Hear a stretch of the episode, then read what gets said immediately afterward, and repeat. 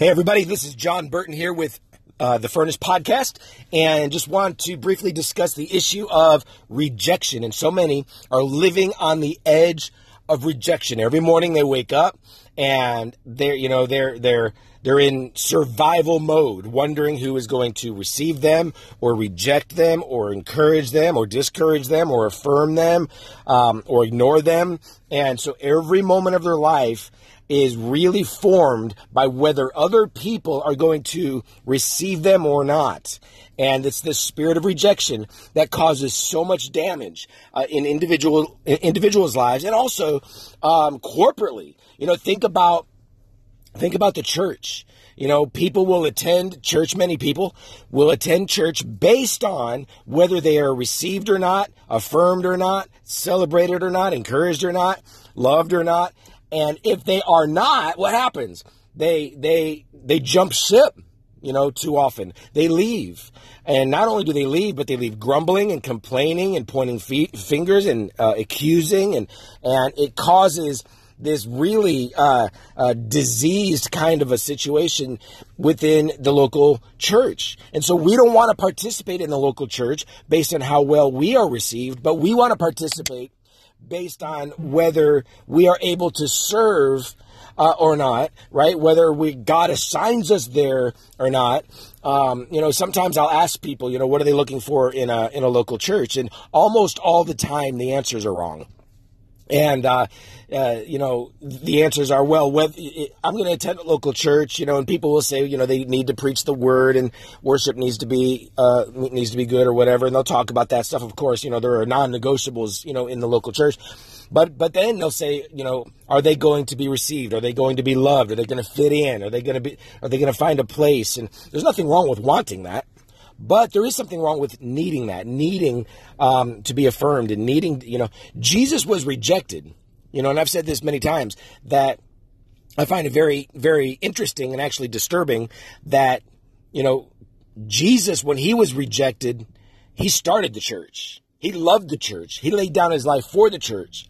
But people, when they're rejected, they leave the church. And so this is this is a big issue.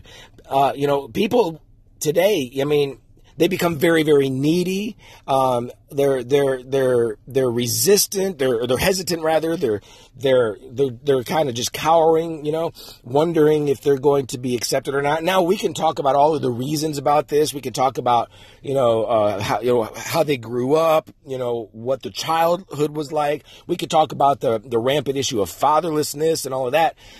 But, you know, regarding fatherlessness, you know, that's a major issue and we need to resolve that issue. But for those who grew up fatherless or they grew up without that affirmation by their father or mother or you know from their parents or they grew up in a single parent home or or whatever that dysfunction was or whatever that disappointment was the answer for them is not to simply identify the cause as fatherlessness. That's not an answer for them. Now maybe for the next generation we can do a better job.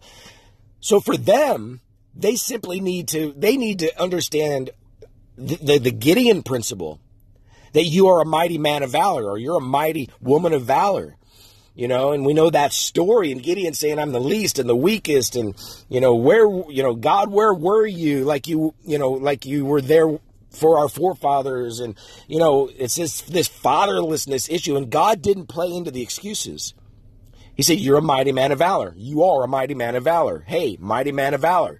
And that's so we need to understand that we don't need to find we don't need somebody else to affirm us. We don't need somebody else to accept us. We don't need somebody else to empower us. We don't need someone else to enable us. We don't need we don't need that.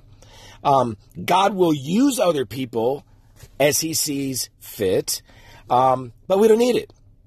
I don't need I don't need somebody else to affirm me uh, or to promote me. I don't need that. When it happens, it feels great. It's nice. It's it's it's it's wonderful.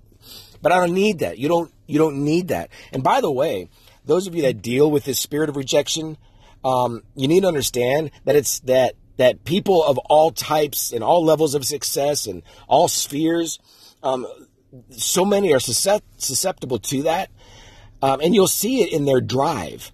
You know, when people start becoming um, dysfunctional in their drive.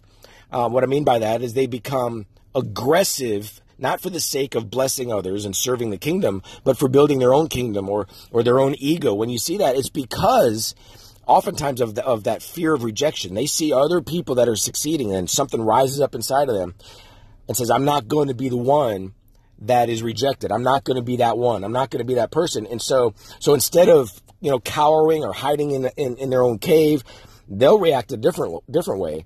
They'll become overly quote unquote confident or they'll try to they'll, they'll try to put that forward or they're overly aggressive and now they're building not for the sake of what's healthy but for the sake of their own dysfunction. And so so all all you folks that you look at all these other people that are successful and that and that results in rejection you need to know a lot of these people's success is driven by their rejection. Um, so you're not alone. You're not the only one. So hey fall in love with jesus Go hardcore after Him. Discover your identity in Him. Um, serve well. Be joyful. Be so joyful every day that you wake up, not needing anybody to say the right thing, to do the right thing, to be nice to you, whatever. Be full of life. And I'm telling you what, man, um, it, will turn your world upside down. Um, God's ready to set you free. All right? Blessings to you. Go to Burton.tv uh, for more media and articles and all sorts of different things there. And also, uh, thank you uh, to all our partners. Go to Burton.tv slash donate. Um, every, every, every donation, every just thought, every prayer is so important. And so we just thank you for that. All right. Blessings to you all. And we'll see you next time.